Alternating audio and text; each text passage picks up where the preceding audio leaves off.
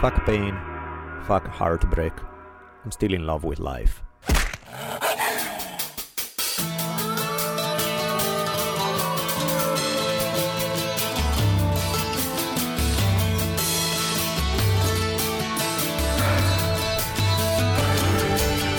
From the multicultural headquarters of the future capital of the free thinking states of America known as Los Angeles, this is the Drunken Taoist Podcast.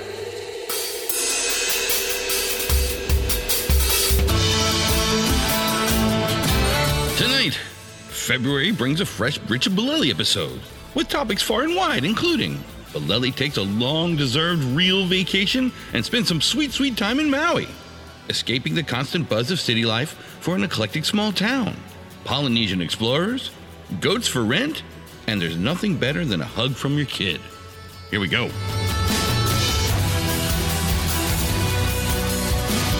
And now, asking you all to spread the words that corporations are not persons, I'm Rich Evers. And my partner in crime, the savage philosopher and middle finger of the gods, Daniele Bolelli, as we invite you to lower the lights, batten down the hatches, and prepare to open your mind. For the Drunken Taoist podcast begins now. Welcome back, everybody, to another fine episode of the Drunken Taoist Podcast, episode 174. Welcome back. It's a Rich and Bolelli episode this time around, so uh, we want to quickly get through the folks that help us make this all happen. And of course, that starts with the OG himself, Onnit. Oh, and NIT, the home for human optimization. Check out their ever changing collection of goodies on their website, from the ever popular Alpha Brain to their awesome collection of kettlebells. We ask that you just take a look at their website and surf it around a little bit and see how many cool things there are and, you know, help the folks that help us. And that's at onit.com, O N N I T.com forward slash Taoist, T A O I S T. And that brings us to SureDesignT-shirts.com. T-shirts, dresses, jewelry, so much more, cool styles and colors, designs. There's something for everyone in your family, and the prices are really nice. So check them out. SureDesignT-shirts.com. Oh, now, grasslandbeef.com. Let me tell you, recently I enjoyed their ground bison. We cooked those up into some super tasty bison burgers, and if you haven't had that before, my friends, definitely give it a try. Bison's going to be the, the next big thing. They're growing the herds right now, but once they get to a real production model, uh, there's going to be a lot of it around. Better for you than skinless chicken because they are a walking grazer. But if there's some carnivores in your life, there's something delicious waiting for you at grasslandbeef.com. Beef, pork, chicken is just the beginning, so check out their website. It arrives frozen at your door, grasslandbeef.com. And then there's nevertapgear.com, offering great knee protection that doesn't get in the way of your workout, as well as Savannah's super cool Tomoe Gozen Rash Guard. So check it out at nevertapgear.com. While you're surfing the internet, if you happen to be making your way over to Amazon, I don't know who would ever do that, we invite you to please click over to our Amazon link and shop just like you normally would and they give us a small percentage of what you buy to help us out. And it costs you nothing extra. It's off of their end. And it's a real nice way to help us keep the show going because we certainly appreciate that. So that's the quick list Onnit. Sure Design, Grassland Beef, Never Tap Gear, and the Amazon link. Please check out those websites, give a peek around, maybe just once every month or so. Grab something from the folks that uh, help us keep this show going, and we sure appreciate it. So now, off to Rich and Bolelli for February.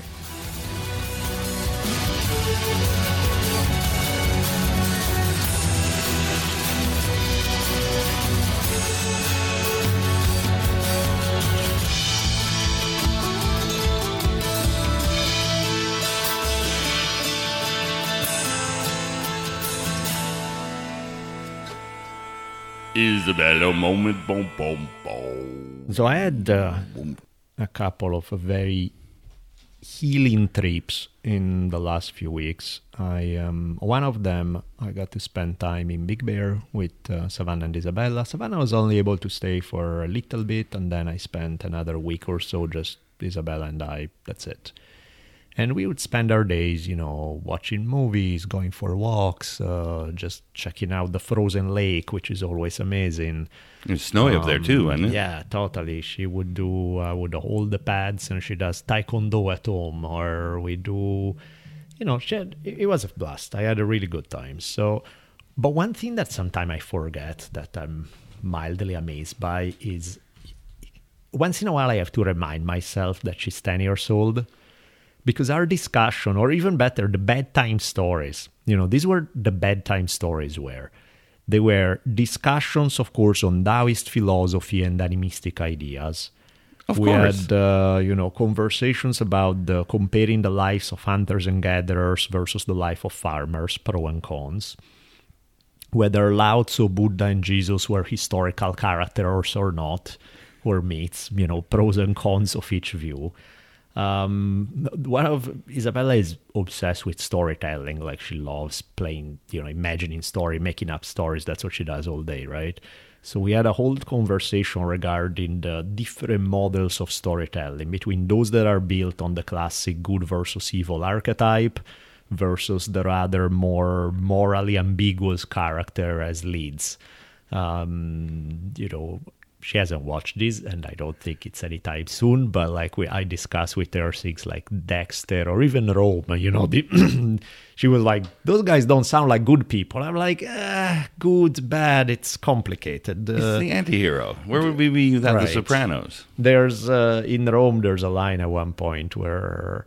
Uh, Cleopatra asks one of them about the other. Is like, is he a good man? And the guy's replies, define good, which fits rather perfectly. And you know, she understood the pros and cons of each model. One is very predictable but like wholesome. The other one is more mildly disturbing but intriguing in its own ways.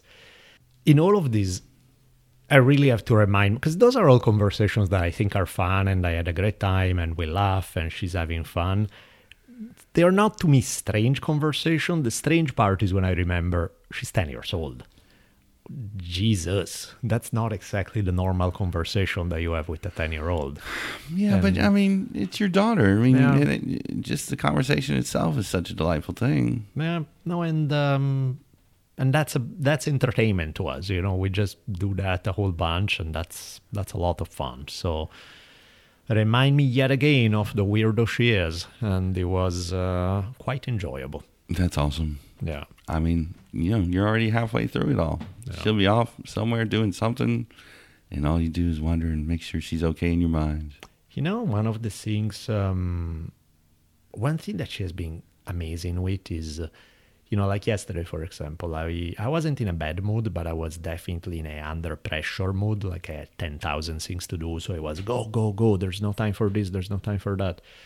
And you know, so she's feeling that I'm a little edgy, and she just went. Uh, you know, she reminded me, hey, you know, we're not in a hurry. We're good. I the only hurry you have is that you feel that we're late for dinner. I don't care. I'll go to bed when you tell me. It's fine. We can eat a little later. It's no biggie.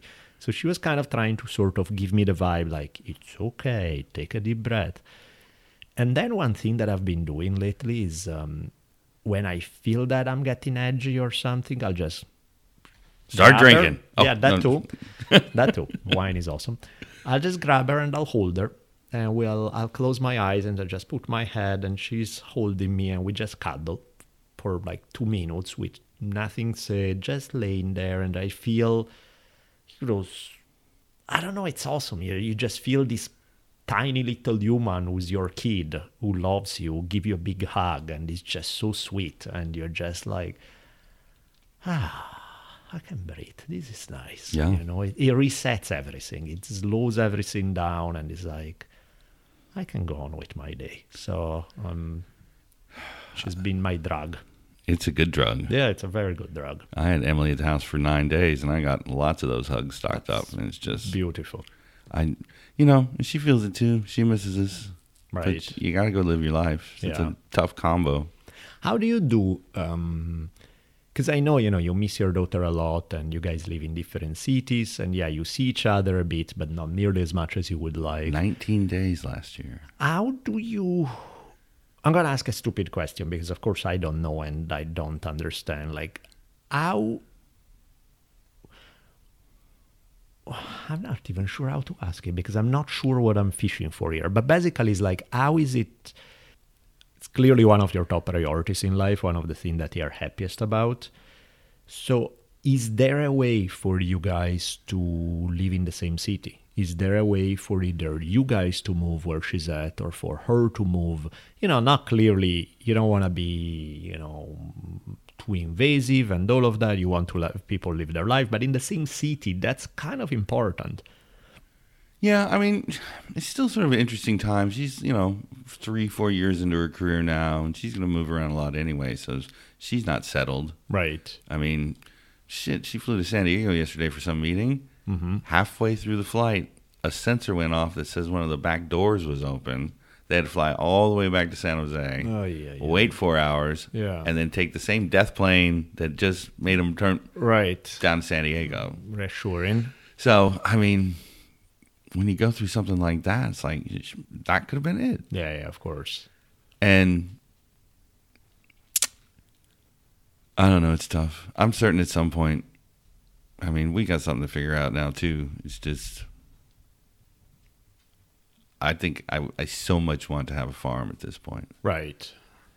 And now I'm seriously figuring out what are the steps to take it. You know, just find two acres somewhere and begin. Right. It's probably what it is. But so, you know, I'm not settled where I am either. Right. Because I guess to me, We're not it- terribly far apart either. no, and it that helps. And in fact, that's not like a bad, bad deal. And my like- mom is like halfway, so we about once Visit, a month. There's a couple of days, yeah, and that makes it okay. I mean, it's just tough, man. I mean, I've told you a hundred times, dropping her off at college was the hardest thing I've ever done, and you're halfway there. You're more than halfway there. no, now. but that's the thing. Is like I'm having a very hard time. And again, I'm speaking from complete lack of experience. Okay, Yeah. so I'm not talking in a. But I'm like I'm having a hard time imagining what it can be like to be away from to her. make that step like to make that shot like because ultimately you know it's like how do i not arrange my life to be in the same city? Now of course in some cases you just can't Yeah. right? And that's kind of the problem and where it's at. And i'm guessing that that's exactly where you're at.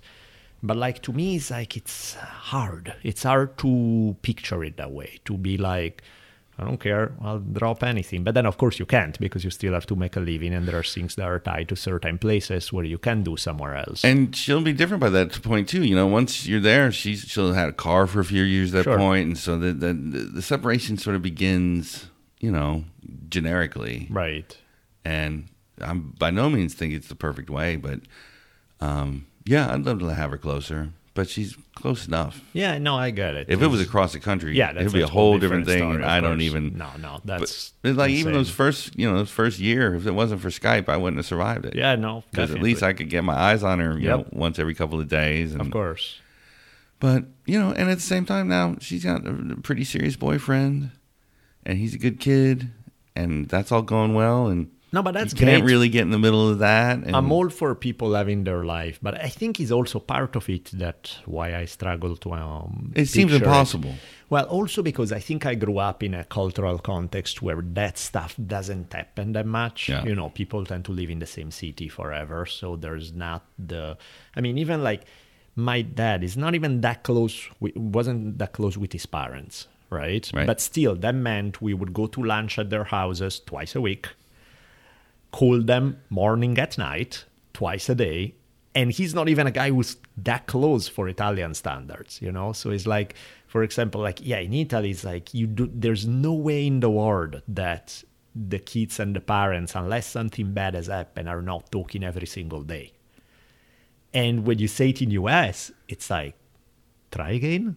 You talk every day? What the fuck you talk about? And the fact is, half of the time, there's absolutely nothing to say more than half of the time. Most of the time, there's absolutely nothing to say. You're just checking in. It's like again, it's a cultural habit more than is uh, you're talking because there is something to say. Well, we, know? we text every day, so at least that's a nice. and you guys, and you just say that you guys talk every other day, which is pretty close to that. So Yeah. It's but by American standards, that like way high on, uh, way high end. I you think know? we got lucky. I mean, we had a great relationship, and it is a drag that she's not around all the time, but she's doing well. And um, yeah, I do like to hear from her every day or so, though. Yeah, yeah, yeah. Just and I checking think, in. I, I man, obviously this place is fucked. I mean, what we have built and these ideas of the nuclear family sitting alone Mm-hmm. and how we treat each other, it's just pathetic. I heard a great, um, I don't know how true it is, but it seems like it's pretty true. If the 400 richest billionaire families were to suddenly grab everything and move, Mm-hmm. we would be a third world country. because like so much of the wealth suddenly disappear overnight. and- like like yeah. 60% of it. right. No, no, I got it. So there's just so many things terribly wrong. But hey, this place was built on slavery and genocide. How did we expect it to end? Yeah, no, and I think, and I think in that sense, that's why the stuff that you can control, you know, like family, your family man, not like, you know, larger social transformation on a level that you have really no control whatsoever, but just the interactions you have with your family members. That's kind of a key one because that one you do have some control of how you want to structure it. Yeah. So that's probably the one place where you can take actions that have an impact. You know, you got to start sm- small and locally. So Yeah, that's the idea. share your persimmons and take care of your family. And uh, those persimmons were, by the way, very much appreciated. 739 off of one tree. Jesus. I'm being taught some sort of lesson by the by nature because as I'm learning from all this farmer stuff I'm doing, these guys realize they're insane that they are tr- entrusting their entire livelihood to what the dirt is going to supply Right. from, what the rain will come. I mean, it's a gamble every time. Yeah. So in our backyard, we have a persimmon tree on one side that is just beyond measure Yeah. and survived like days of 70 mile an hour winds laden with fruit. Would not a not a not a branch broke not a fruit fell. It held them all. But at the same time i have a giant loquat tree that is uh, being attacked by some sort of fungal attack. So it's like that one let me know clearly that this shit doesn't go this way all the time. Yeah. and if we are going to jump into this Yeah, yeah, it's a gamble because it's your. I mean, of course, it's not a gamble. There's a science to it, but there's still a gamble involved. Yeah, we're going to practice a little bit longer, yeah, but I can't. It, you can grow something that wholesale you could easily sell for six hundred dollars a pound. Why the fuck am I not concentrating that every second of the day? Right. No, no, I got it. Fuck the rest of it. I got it.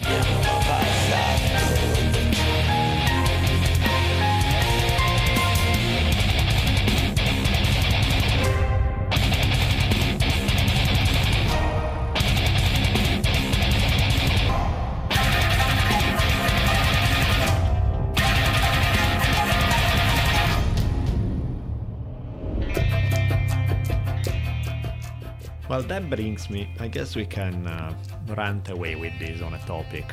What? We would never do such a thing. Right.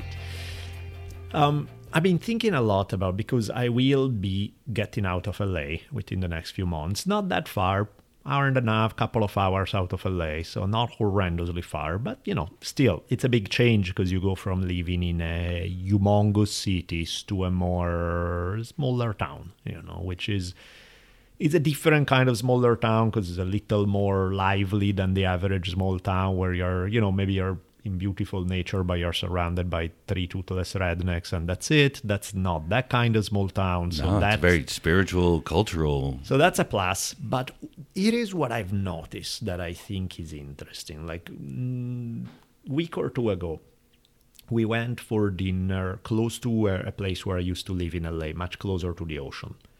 And I started thinking about it. I realized a lot of the time that I've lived in LA, I was always within a couple of miles from the ocean, you know, so not that far. And there's something different there living close to the ocean. Like the hustle and bustle of the city would get to me not as bad. And I don't mean to be all like Chinese feng shui kind of thing, but I really think that the energy of the water changes things. The ions, man, the waves make them. I don't know what 'em. it is, but when I'm close to the ocean, it's different. Yeah, Where I live now, it's way inland. And it's a beautiful place. There are trees, there's all that stuff, but it's way inland. And one thing that I noticed, like especially when being on vacation where I wasn't here Yep. and coming back, is that what I feel here is a constant background buzz. I feel this, not literally, like I'm not feeling, uh, I'm not hearing something. no, it's but it's an energy. Yeah. And and it, one thing that's funny how you can test it is that around Christmas, where a bunch of people go out of town and there's way less people, that buzz declined dramatically. Sure. And suddenly you're like, oh, this is different. This is nice. This is kind of cool.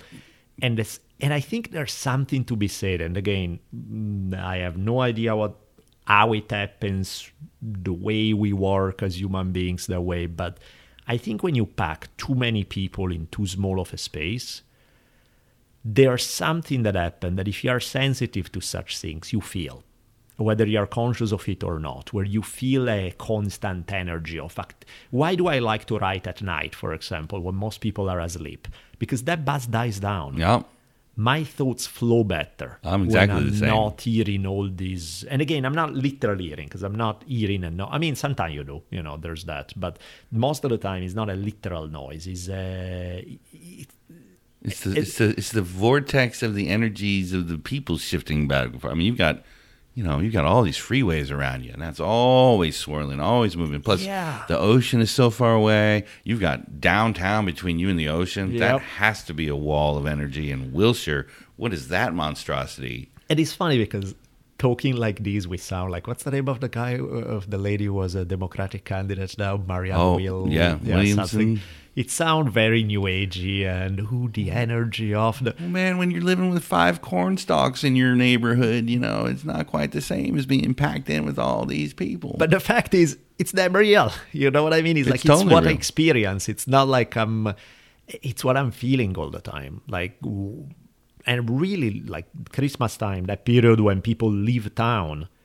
Man, try to be in a big city and try to see if you don't feel a change around that time. It's very, very, very different. Well, I made the I made the drive in twice in two days, and I haven't done that for months. And let me tell you, I couldn't do it every day again. Uh, Yeah. There's no way I could make that drive every day because I essentially made the drive that you will make. Well, oh, really only about half of it because you don't got to go that far in Right. Santa Monica. So it's only gonna be about forty miles. Well, and that's the thing that I've also decided to change. Like, for example, in the way I structure my life. Like, I will have to, you know, currently I teach at Santa Monica College and Cal State Long Beach. Yeah.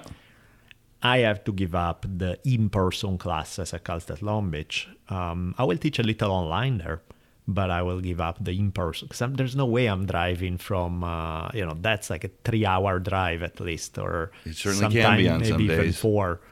What, So, what about Seasucky, um, Channel Islands? I mean, Cal State Channel Islands is the right problem there. is you have to, as far as teaching goes, a lot of it is seniority. Oh. So when you try to go into a new place, you are the last one to be Oh. hired, the first one to be fired for anything. They give you a class, maybe, kind of, perhaps. Screw it. No, I'll uh, I'll just Perhaps you know I'll- people get hit by a bus all the time. It I'll happens. take I'll take a cut on the money, but I'm not gonna be driving like crazy maniac all the time. I'll come into LA once a week, twice if I have a meeting of some kind, and the rest of the time I stay the fuck out. And the thing that I noticed, even when I was there, I hang out outside of LA like that for a bit. Is like suddenly everything was soft. Like my thoughts, I could I could hear what I was like. I I could think so much more clearly. And I'm like, how is it possible? And I'm like, I don't have a literal noise around me, uh, which, as we record things, we're all too aware in LA. It's like, oh, there's goes an helicopter. Oh, there was an ambulance. Oh, there's the dog barking. Or there's the, there's always something that we have to cut things with. I mean, even like when we record History on Fire, man, it's like we almost always do it at night because it's um, there's too much noise during the day. But even aside for that, the literal noise, just the background energy noise is like. So I'm intrigued to what that's gonna do to my psyche, being in a place where I don't feel this constant going on all the time in uh, in the back of my brain. Well, and it's a place of miracles. It didn't burn. It's funny. We were uh, going to see somebody, Tony Bennett or something, Mm-hmm.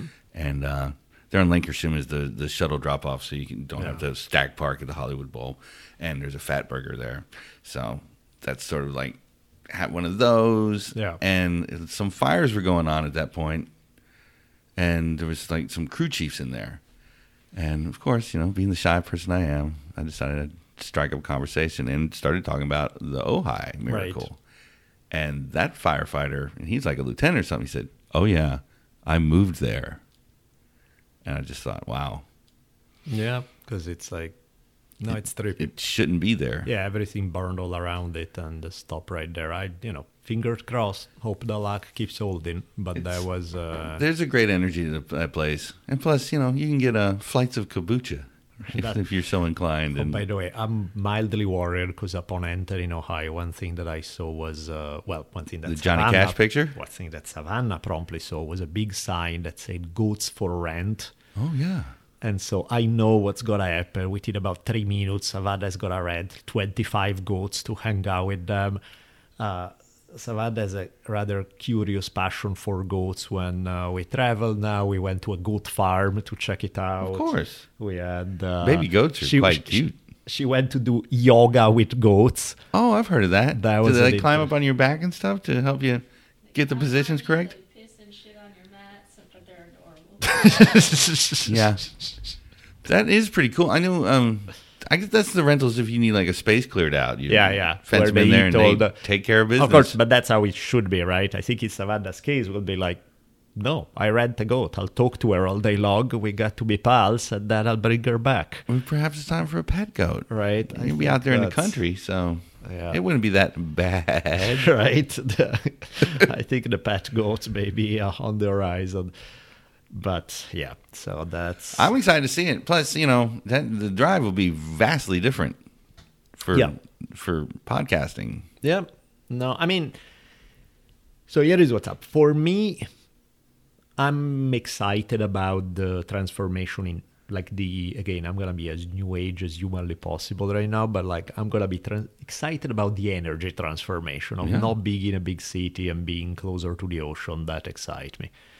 Uh, the other one that I think is um, that I'm kind of intrigued by is what happens with Isabella, because of course it's a much smaller place. You get to know people quick. You can hop on your bike and go to visit your friend. You know, here if you try to hop on your bike and go visit your friend, you're dead in about 47 seconds. Yeah, that's a tough road right here. yeah, that's not a. So, you know, that could be interesting. It's a flip of a coin depending on whether you meet people you click with or not. So, fingers crossed. I think you guys are going to click. I get that feeling. The one thing that I'm less than thrilled about is that I'm not gonna see Sav as much because she's gonna couch surf in LA a good chunk because training out here all the time. That means that I will will have more days of the week apart, which I'm not super happy about. But um, and you know I don't know how it is on horror the driving back and forth, all of that stuff. So you know that's the only part that I'm a little eh, eh, eh, less than thrilled about. Well, perhaps it's time for somebody to put a training academy in Ventura. That would be sweet, right? But you know, unfortunately, you know, and I think like what she's doing is uh, you need to click with your coach. You need to. It's not just a place to train. You He'll know, there are up there. places to train. Bring him on up. It won't take long. We'll kidnap him and bring him over, right? I think that's a good idea. Enough. He will pack him in uh, the tree house or something. That would do it. I think more than anything, not having to deal with this goddamn traffic. Yeah, no, I'm. There's I'm all just there's just something to it, man. I would- I, I found myself in one of those centipede crawls Oh, yeah. yesterday, of course. and it just grinds on everybody. Yeah. and I hadn't been doing it that much. I'd kind of I'd become I, I had some capacity to just sort of just oh this is it and zen out, but having not been in it, goddamn does it suck.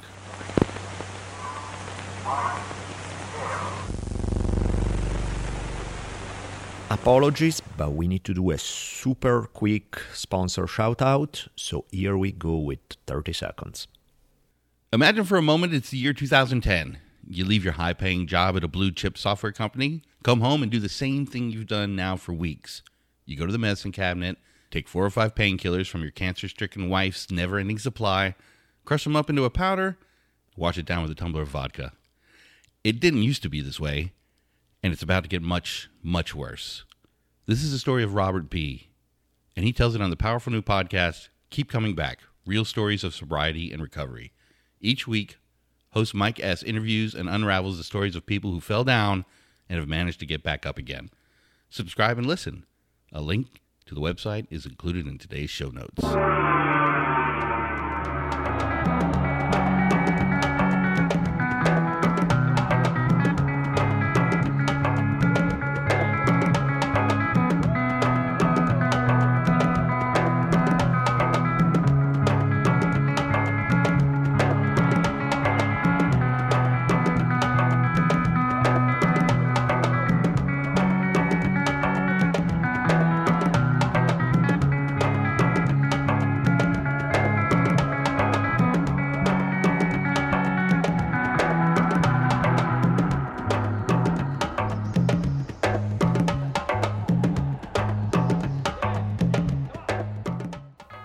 Tasty track was a piece of Mojave Blues from one of our listeners who goes by the handle Wandering Ghost.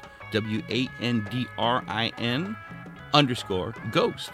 You can find him at Wandering Ghost on Instagram and Twitter, as well as Spotify. I also really dug his new track, Strawberry Revolution. You want, want to check that out. He's getting his Dylan out, and uh, he really has quite the message to it. So, anyway, now back with the show. Thanks, Wandering Ghost. talking about places. Um, one thing that really helped me snap out of a really bad funk I've been for a couple of months, and uh, and again, I'm lucky to be able to do it because somebody else wouldn't be, and so I'm you know thank everything that can be thanked in this.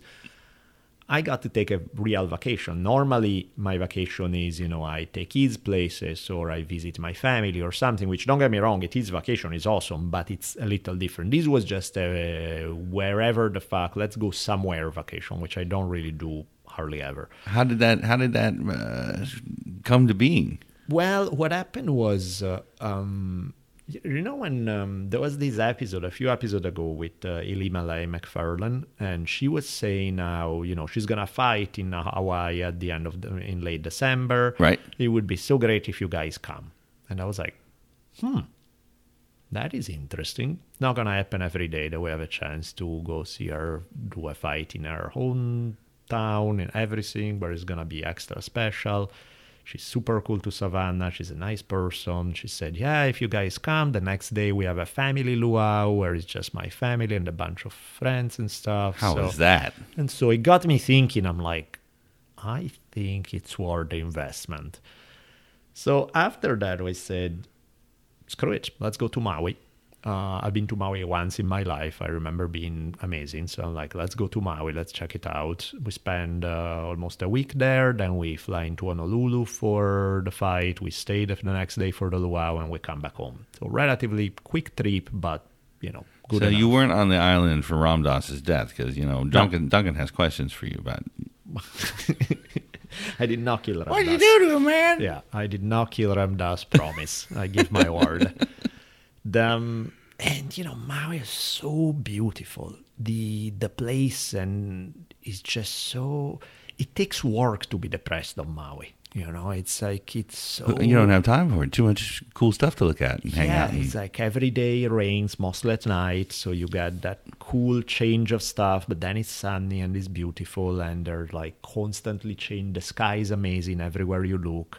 I'm sure there weren't any great rainbows at any point. Yeah, rainbows everywhere every three seconds. Is like, oh look, there's another triple full rainbow right there. It's like, oh yeah, sure, we've seen 25 of those in the last 10 minutes Yeah. anyway.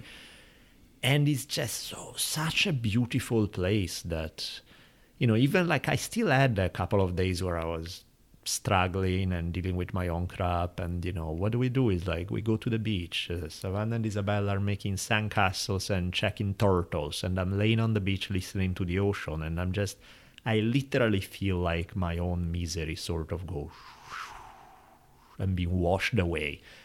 Takes time, and again, I'm not saying, oh, just hang out on the beach and suddenly all your problems will be solved. That's unfortunately, I wish it was like that. It's not quite the way it works. But when they're 4,000 miles away in either direction, it sure makes it a little easier. It, it, that's exactly the point. You know, it's like some things don't get fixed by external circumstances when they are internal things. You can be in paradise and make yourself as miserable as humanly possible because that's just there are some neurons firing wrong, or there's too much heaviness from the past, or there's something, right? But as you said, it sure help a lot when the circumstances are, you know, if you are in the middle of a shitty ghetto somewhere and everyone around you is like doing math and killing each other for $5, the odds of being able to rise above that plummet dramatically. Can you still do it? Sure, you can.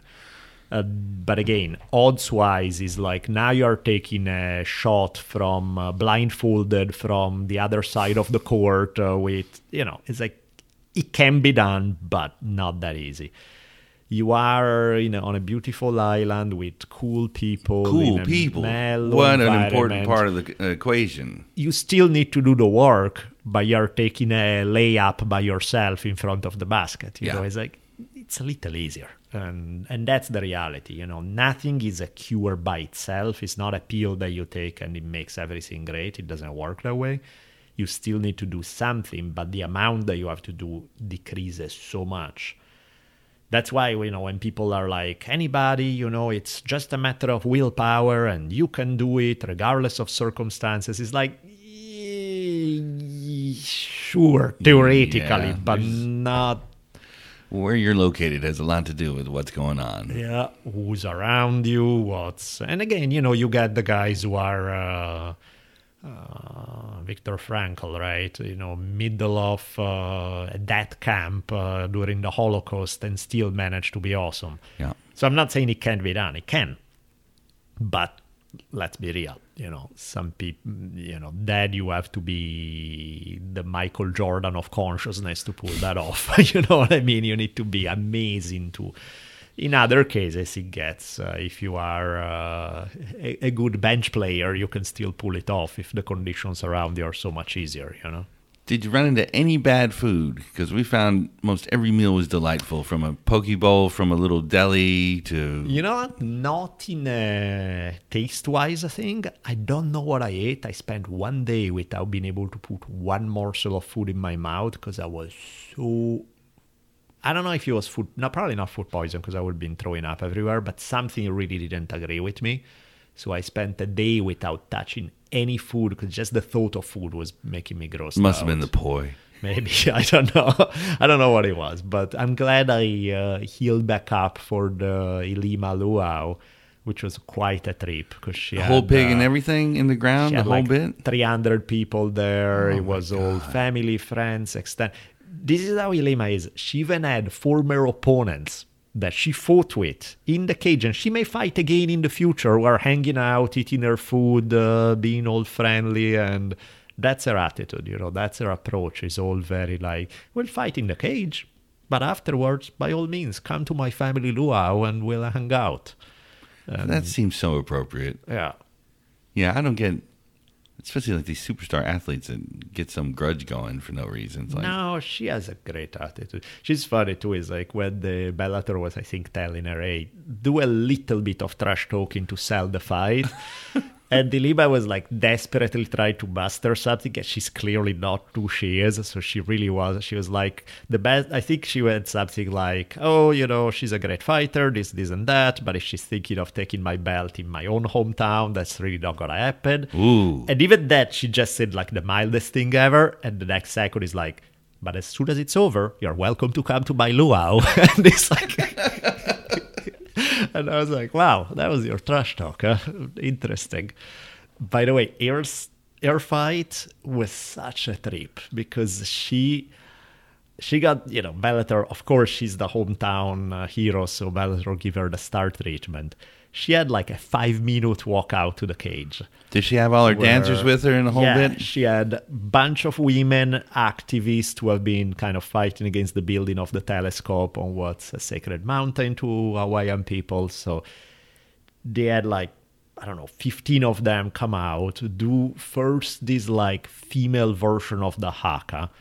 Uh, then uh, they do a whole singing and dancing uh, routine. And, you know, Ilima is doing all of that before the fight. I think I would be tired just from that, right? It's like by the time I get to the cage, I'm like, I'm like, ah, and Ilima is just like, okay, that was round one. Now let's go. And then she fought for five rounds, did amazing, God. won all of them. Um, didn't get the finish, but easy decision. And uh, and you know, seeing the people go crazy for her and being like she really was the hometown hero in a way that was beautiful to watch. Did you feel the same sort of congestion in Honolulu that you do here? Yeah, screw Honolulu. Honolulu, I I never. I was There's no born point. there and I have no Yeah. desire to ever go there again. No, no, no. I was like, what is this fucking place? You Yeah. know, I'm sure there are. I, I wasn't there long. I'm sure there are some nice spots. Didn't get to find any. Other part of the island, but Honolulu itself. no, it's, it felt like being in. it's like LA left. Yeah, yeah. it just- exactly. I was like, nope. That's uh, so. Yeah, not everywhere in Hawaii. we were off to do some little gig there. They let us stay for 47 hours. Thanks, guys. Right, and you're like, And getting there, it was three and a half hours from my house to get to the airport. Barely made the plane. six hours on the plane, land, and the traffic was every bit as bad. Right. When and you left little in one to get fr- direction, yeah, of course. it's just unbelievable. Yeah, no, in fact, it's another thing. It's like that's not something that would change my mood in any way, shape, or form. No. It's, uh, it's really something else. No, I can't recommend Maui enough. I loved it. Know, Yeah. and I love the North Shore. That's definitely more my part of the town. Yeah, yeah, that's where I was. Where all those big giant. I don't know if you made it to the west side at all. Where all the giant hotels, like 50 60 Yeah. stories. Why even go? I know, I know. That's pointless. Yeah, I guess, you know, the most touristy part that I saw was more like Kihei, which is kind of touristy and definitely has the big hotels. But even Yeah. then, you know, if you're not right there, you go one mile up. You cool have little shops and restaurants and all that. sand beaches Yeah, that yeah. go forever, and the next person is like 50 yards the other way, and you're like, this is amazing. Yeah. You know, this is still cool, let alone when you're not in the super touristy places. So, yeah, really, really beautiful. Well, apparently, that West Coast is where the sharks attack. You know these. Really, that's the spot. Yeah. Well, that's also where people. miserable bastards up there that deserve to be eaten. That's I mean, also where people swim Oh, yeah. because the waves are way milder. Oh, you go to the other side. Good luck swimming in there because that's some serious waves. Yeah. I wouldn't go. No, the Hana side was crazy. Did you stop at the Black Sands Beach Were they still covered in plastic? I didn't go. No, Yeah. that was like on the way. I think they, they had just had a major storm and there had been a hurricane as well. So it yeah, started, I can serious waves. So it's like And, lots uh, of little pieces of plastic and pasty white European people in teeny tiny um, bathing suits. You know, one thing that I saw that I was impressed. There were like these giant turtles just hanging out on the beach, Yeah. and everybody was super respectful. Like mm. everybody kept like a thirty-yard distance from them. Nobody go. Everybody looking, and nobody coming any closer than thirty yards to the turtle. Just leave them alone, let them do their thing. And I was like, that's cool. That's very nice to see. yeah. And there was no cop telling them to do that. Just everybody just understood you need to give them their space. Well, you don't want to mess around. Yeah. The, the volcanic gods will get you for doing some shit like that. So, um, so that was beautiful. No, I um the second night I went we'd gone out with a, a guide the first time and he those turtles just came right up to us. Yeah. And once you're kind of comfortable with it because it is, you know, they ain't, the, the big ones are big Oh yeah. and I just went in by myself and they just kind of come check you out. No, that's awesome. It's quite awesome. I was uh, talking actually with another former guest, Robert Drysdale, um, who was there. I think maybe just within a few days after I left or something, and he was like, "Oh my God, this place is heaven! I keep coming here, bringing my daughters here because this is heaven on earth." Yeah. And uh, from Italy, I always said, like when I was a kid, I always thought Hawaii was like this mystical land from because it's literally like I think if you cut through the globe, you end Almost up center from point from Italy it. to Hawaii is the exact opposite sides of the globe. So it's um, yeah, it's a long way for sure. It's a nifty trick. Did you fly Hawaiian Airlines? Yeah, uh, one of them we flew different companies each segment. So Did you was, get uh, rum drinks as you flew in? No, no rum drinks. Oh, unfortunately. Yeah, that's Air Hawaii. They take they get They you liquored up Nice. so you can start dumping them tourist dollars the second you get off the plane. That's a good policy. I like that. The do you know? Um, I remember hearing some stories about how they found Hawaii originally, Polynesian people, because really, when you think about it, it's in the middle of the damn ocean. For sure. Water and water and water and more water for weeks before you can get to any land if you do it by boat. Yeah. How the hell did anybody stumble upon it? That's a great question. And I mean, somebody had had the balls to get on those rafts. And those rafts are weird too. They're like Yeah. little coiled things. But I'd always heard that the way the currents would work, you could go out pretty far, but you could always catch a current that would bring you back. Right. So they would just kind of take these chances. But yeah, at some point, somebody grabbed the family or a few families and three or four pigs and a Yeah, rooster or two, obviously, and Yeah.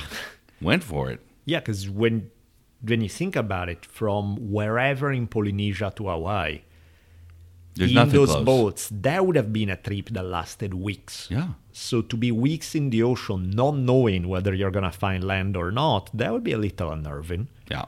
And the fact that somebody did it way back when, I, I need to study the story because I'm sure there's something to it, but or maybe not. Maybe it's so lost in history that there's nothing. I- I Someone need has to have something. I mean. I have several books on Hawaii, so I'll Yeah. pull them out and check it out. Yeah, 'cause perhaps that's- James Michener has your answers. yeah, because that's just too trippy. It's like, how did anybody end up here? You know, you don't end up here by chance. probably started with an argument. Somebody like, I'm so tired of you. I'm getting the hell out of here. Like hell you are.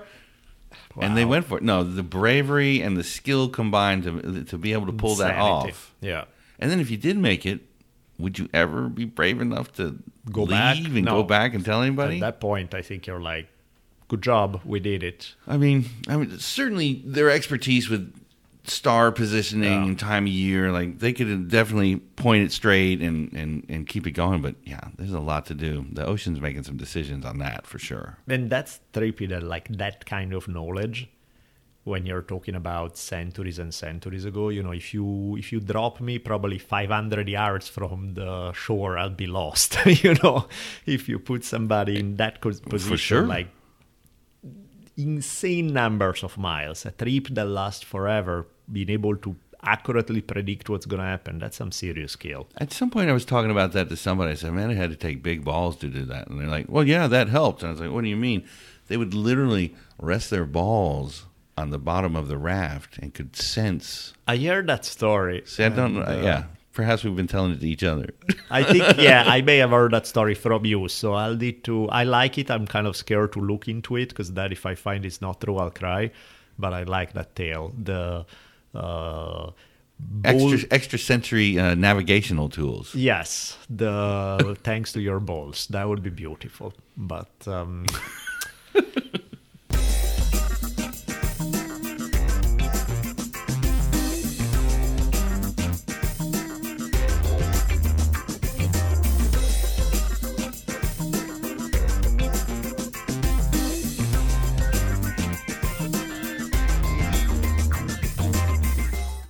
Hermann Göring, Nazi leader. I originally became aware of this quote from um, Dan Carlin. He used it not that long ago, uh, which, of course, by Carlin standard, not that long ago is probably three years because Hell yeah. the time between episodes. Um, Hermann Göring quote: "Of course, the people don't want war. Why would some poor slob on a farm want to risk his life in a war when the best that he can get out of it is to come back to his farm in one piece?" Yeah, they're the same shithole you left. Naturally, the common people don't want war, neither in Russia, nor in England, nor in America, nor for that matter in Germany. That is understood. But after all, it's the leaders of the country who determine the policy, and it's always a simple matter to drag the people along, whether it's a democracy, a fascist dictatorship, a parliament, or a communist dictatorship. Voice or no voice, the people can always be brought to the bidding of the leaders. That is easy. All you have to do is to tell them they are being attacked and denounce the pacifists for lack of patriotism and exposing the country to greater danger. That's like Machiavellian 101, right? And and it's reality because I mean, think about it. We For- see it over and over and over and over again. Gulf of Tonkin, weapons of mass destruction. They Yeah. do it over and over and over, and we fall for it every goddamn time. And to be so close last week, I mean, I was trying to get through my day, and now we're talking about missiles falling on Yeah. American troops in Iraq. Were you able to concentrate on anything when that was going down? I mean, that really felt like Yeah, this is it. No, I mean, yeah, I mean, there's a possibility for sure, right? Usually, I don't know. I felt like for some reason, maybe with no good logic, I didn't think he was gonna blow up quite to a World War III level, but definitely you're playing with fire in a dangerous kind of way. It's a very dry day, and there are sparkling tinders everywhere, so it's a little of a scary process. And that's the tiny little shit that gets shit started. Yeah, no, of course. And I think he's. Um, I'm always puzzled. In fact, like I think you know, I mentioned it before, and I I still don't get it. Like I'm always puzzled by this whole idea of like serving in an army. And again, I understand that you know it doesn't. Nobody's well. Depends which country you live in, but in some countries you're not gonna get forced to go somewhere. You just have to take your dishonorable discharge by leaving, and you know nobody can stop you from doing that if you feel strongly about it. But of course, it gets really hard when you're in to just say stop, and you have no control over who's in charge. You have no control over who gets elected. You have no control over what, who they send you to fight, if they send you to fight, for what reasons. And I've always been like, ah, is what you're getting worth it? Because in order to do that, you would have to feel that you have complete and total trust in the people politically running your country. Which is the last thing anybody, if going Yeah. all the way back to the Revolutionary War, nobody gets fucked worse than the veterans. Yeah, and it's kind of like I don't know, it's sort of the nature of the game that the people making those kind of decisions don't are not exactly thinking about your best interest.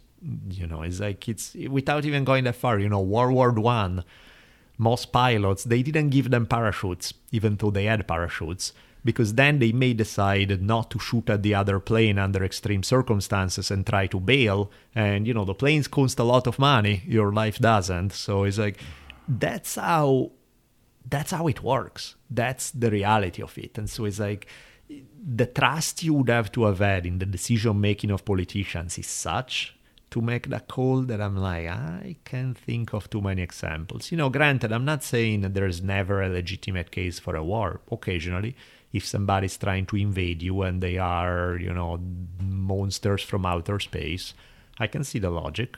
Yeah, that's a bad deal. That's something that needs to be done. But how often does that happen? You know, the cases are very few and far between where I see that as legit versus, you know, military industrial complex need its profits to go up. Yep. So let's play that game. Uh, as the Goring quote says, typically the benefits to the individual average person of such a thing are next to none. A rare occasion when they are, but not that common. No, it's playing with fire for certain, and Yeah. to be on the edge of something. I mean, we haven't we haven't got over the first two that we started twenty years ago. Sure, sure. just cranking it away, just empty. You know, it may be convenient that there's not lots of troops getting killed, Sure. but just the drain. Did you see? Um, I think Trump reached out to Jimmy Carter asking him about China. What about it? Well, how do they? Uh, how do they seem to excel when we Oh, I sit here see. and flounder? I see. And Jimmy Carter says, "Because they don't spend a nickel on war. Right, right. That's why they have twelve thousand miles of high-speed railway." don't And they? They don't have a super strong military. Not on not on the level we do. Well, I mean, nobody. Our does on spending's like of the, course. the next twelve people. Yeah, yeah. So Nobody's obviously they're close. they're spending some money on it, but Yeah. I don't think they've been in any action at all since Korea. Sure. They didn't really even have any troops in Vietnam. They may Yeah. have advisors, but just not on the scale we do. Right. So here we are, five trillion dollars wasted over the past twenty years, and we're just going to be removed from the country. Politically speaking, China freaks me out because they are ridiculously successful. Mm-hmm. And yeah, when you look at the human rights record or respect for individual rights within China, is so next to none that is just like, ooh. But that seems like the model that, like the true, you know, the ten powerful dudes that want to run it all. Putin, Right. he wants Russia the same way, just a bunch of serfs obeying themselves. They're definitely designing us to be the same way as they destroy the middle class and put people in this position where Yeah, it's a hard. I mean, even though China is not communist anymore in reality, but the totalitarianism hasn't changed. No. They're still as totalitarian as they always were. They are just. you what's know- going to happen in Hong Kong? Yeah, it's. How much little- longer are they going to put up with that? Yeah, it's a little freaky for sure. Because they are, and you know, I think on a global scale, if China wanted it all, are they really going to the rest of these uh, Yeah. different colored folks around, or because they seem pretty strict about? Yeah, ethnic minorities don't have it, or religious ones, Oh, like yeah. Muslims in China. is How like- about them? Yeah. Apparently, they are just uh, donating organs. Yeah, um, unwillingly donating organs. Yes. Yeah, no, there's some freaky stuff for sure. That's why, in fact, when people are like, "The U.S. is the worst ever," it's like there's horrendous things about U.S. foreign policy that are even it would take forever to even begin listing. But there's no monopoly on evil. You know, there are No. it comes in many Flavors many, many all over the place. Yep, most definitely. No, I wasn't trying to rah rah China at all, but just clearly No, they've, no, they've, on they've specific better things. use with their Yeah. money without Sure. question and not going on trying to have 30 different little excursions going on everywhere. course. Gee, how'd that work out for England? Yeah, yeah. No, exactly. How'd that work out for Rome? Oh, speaking of which, I'm doing a podcast series on um, the Taiping Rebellion in China in the mid 1800s, and the first episode ended up being more background than anything because a lot of it is the Opium War. Right. Which, when you think about it, is such a trip to think that Queen Victoria was El Chapo, except more powerful. And literally, you have a country that said, we ban opium because it's really working not very well for our people, too many addicts, it's terrible. And the British Empire come in with giant ships saying, tough shit, we're Here's going to keep selling it to you. So whether you like it or not, we'll go to war over it. It's like, it's literally a drug dealing empire, which is uh, sort of trippy to think of. The stories don't change, just No. the names. Queen Victoria was funny too. She was a big fan of drugs. She did cocaine with uh, Winston Churchill when Churchill was young. She uh, took uh, chloroform on a regular. She took uh, opium, of course. Uh, she she she loaded up quite a bit. How about um, Prince Harry wanting to split with the, the royal? Yeah, I don't know enough. I mean, I I don't know, no, but I just think I. I love that it, uh, it's creating a stir for sure. Yeah, that's some strange things going on. Yeah, in the that asshole's going to change his mind when he works at Starbucks for a few weeks for eight dollars an hour. Then again, I don't know. When you had your mom uh, kill, like dying the way she did, and it's like uh, I can see how you'll be a little sensitive to all that. No, there's no question about that. Being in the palace is not all uh, Ugh. pleasantries. I think the Queen's not the kindest person in the world either. Um, I don't know. It'd be a tough gig though. yeah, I'm sure. Then again, when the bar is uh, a drug dealing warmonger, well, I think it's easy to be above that. Yeah, for sure. I watched the series The Crown, and they actually have somebody that's your your official uh, ashtray holder. Right. That's the way to do it. Probably a good gig, I guess. Yep. cool, my man. I am actually gonna have to run outside in this LA busy life. So let's wrap this episode. Let's say good day to the sweet folks. Oh wow, everyone! Yes. And uh, it's a wrap. Dig it.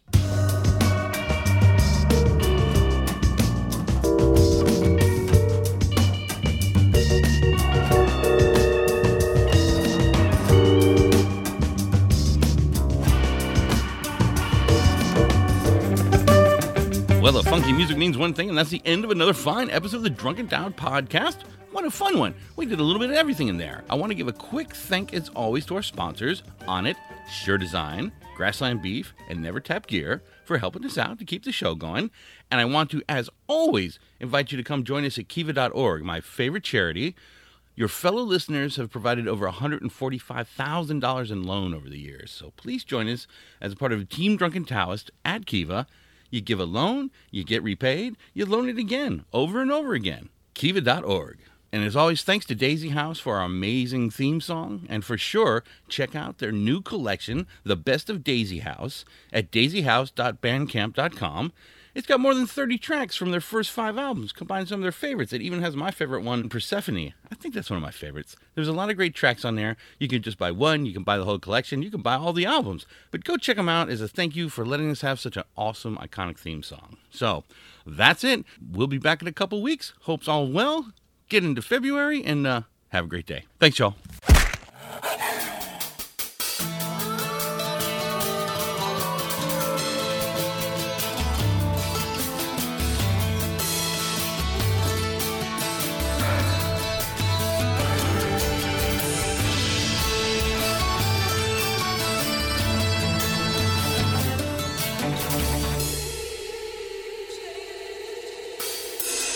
And so ends another awesome episode of the Drunken Taoist podcast. Be sure to keep your ears peeled for another mind expanding episode coming soon. We'll be tweeting you as they come out. You can keep track of Daniele at D Bolelli. That's D B O L E L L I. And you can find me on Twitter at Richimon1. R I C H I M O N and the numeral 1. We'll see y'all soon. Woo!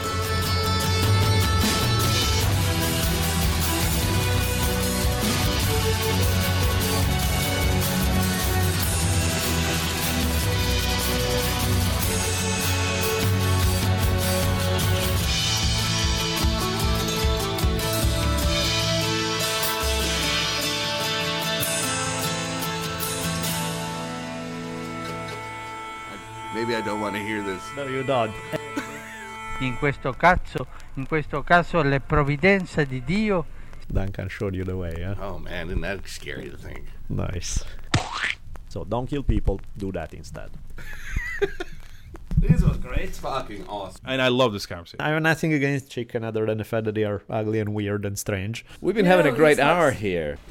I completely got lost. Are we doing the outro or the intro? We're outroing. Oh, we're outro. Okay, sorry. So that's so let's continue. Did you ever see the movie Tombstone with uh, Val Kilmer and? Uh, Uh, your accent, it just whatever that movie is you were trying to tell me. can you about. translate for me, please? I believe the word was tombstone. Yeah, that one exactly. Just as I was saying, you know, Tombstone. now, most everybody thought. Sorry, we'll we'll do a cut on there. Or not. That was something else. That's maybe too powerful. What do I have to do? One day the rod shall teach you. Get back to work. Funky. Podcasting. It's like radio, but you can cuss. What?